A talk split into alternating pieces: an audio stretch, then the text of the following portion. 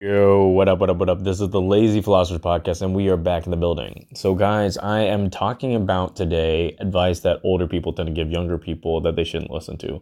And I answered a question previously, maybe like five days ago, that was similar, but I did give a different answer this time. And I'm not going to focus on one of the other things I said, which was like, um, anybody advising you to preserve your virginity is just really not looking out your best interest. Um, that's the truth um, especially in the West. I mean, if you're in some radicalized far right fundamentalist country, I can't speak on that.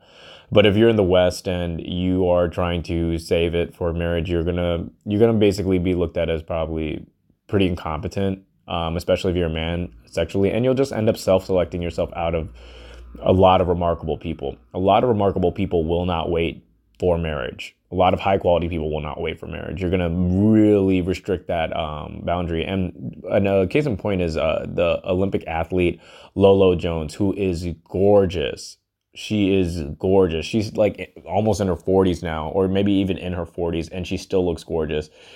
And she had built an identity around being a virgin um, when she was on the come up, and she's just like not married, had a bunch of relationships fall apart because she didn't want to have sex. And like here's the thing is, is like it's no um the if you're not willing to accept that the culture has changed then you are going to suffer the consequences of that.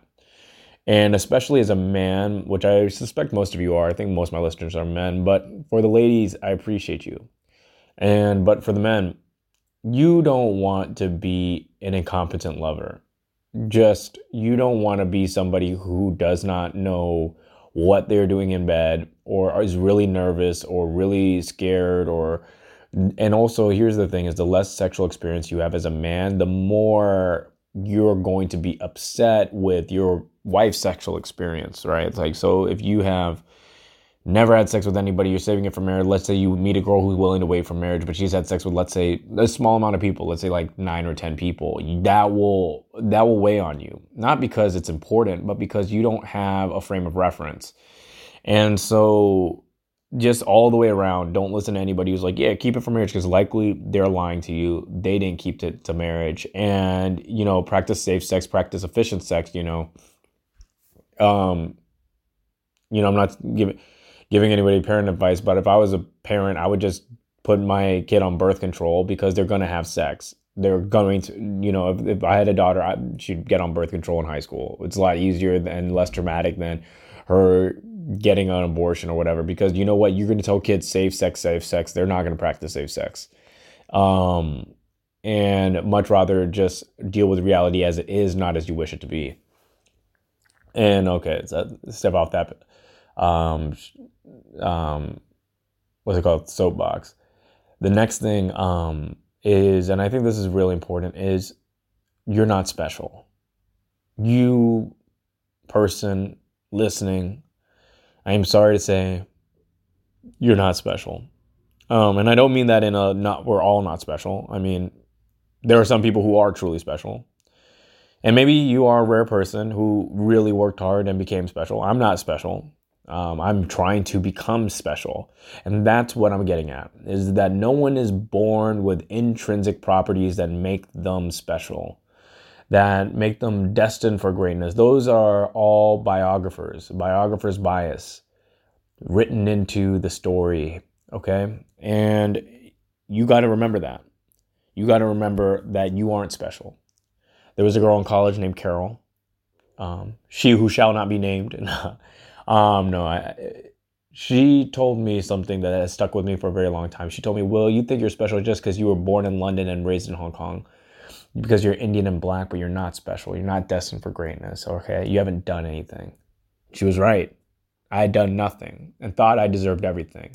I have had friends who are so deluded that they are destined for greatness that they they cancel out all doing exploring all sorts of opportunities because they bolster their own ego thinking they're better than things that they're not better than.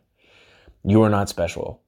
You are probably very very ordinary with the potential of becoming extraordinary. But the extraordinary only happens about through action through perseverance through courage through high capacity for shame through all types of virtues, but it's not given.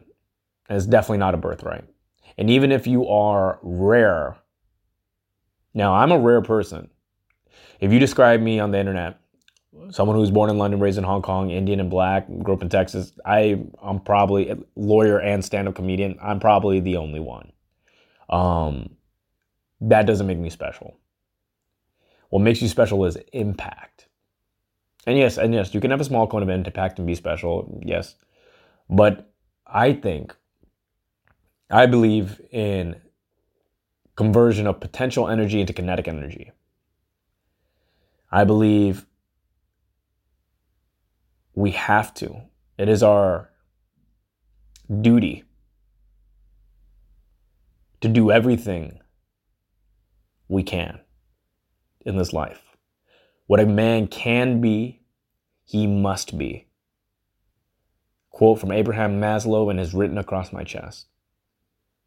That is both our curse and our blessing. And that we have an instinctive knowledge that falling below that, fall, knowing that we could give more, the more we have left to give and aren't giving, the more we sit tortured in silence. And so I deeply and truly recommend that you do not believe that you are special because your mother or father told you so, or that you are have some birthright, or that you're better than anybody. The only thing that exists is not potential, but what is proven. And what is proven is proven through actions and history. Remember that. And the last one that I want to highlight, italicize for this conversation, is only listen, don't take people's advice on what you should do when their advice is skewed on who they want you to be and not who you actually are and what your natural gifts lie, where your natural gifts lie. I only mentioned one of these on Quora. But a lot of times, parents give advice um, based on what the kid wants to hear, which is terrible um, and irresponsible. Or, and I think worse, you see this a lot in Indian household, Asian households, immigrant household, Nigerian households, is they give their kid the advice of what they want their kid to be rather than what their kid natural abilities, natural abilities are suited for. And just because there's a narrative of connection doesn't mean they should do that. Most people shouldn't become doctors. All right. Um, most people shouldn't be lawyers. There's a very, parents love to brag about their children. It, they use their children as Mercedes, BMW emblems. The crowning success is to have a son or daughter who has done very well, who is a doctor, lawyer, blah, blah, blah. But maybe that's not where your skill set lies. Maybe you're an amazing artisan. And people don't want to acknowledge that. Parents don't want to acknowledge that because it's not as prestigious to brag about. Don't listen to advice that pulls you away from your natural abilities. Figure out how to convert your natural abilities into something marketable and that makes money. Now, the problem is, is that a lot of people have a very limited scope. A lot of young people have a very limited scope of how they can make money off of their talents. But there's a lot of ways, and you can get very creative about it. But don't be so quick to say like, "Oh, I want to I want to be a doctor" just because your parents have drilled that into your head. When being a doctor, I mean, I have friends who are doctors. Dated a lot of girls who are doctors, and it is tough, and it is not worth it for just the money. And it's not worth it for just the brand. I'm going to tell you that more if you guys if you're listening and you're like I want to be a doctor to attract women, I know more bartend my friends who are bartenders are way more prolific with women than my friends who are doctors. Anyway, guys, that's all.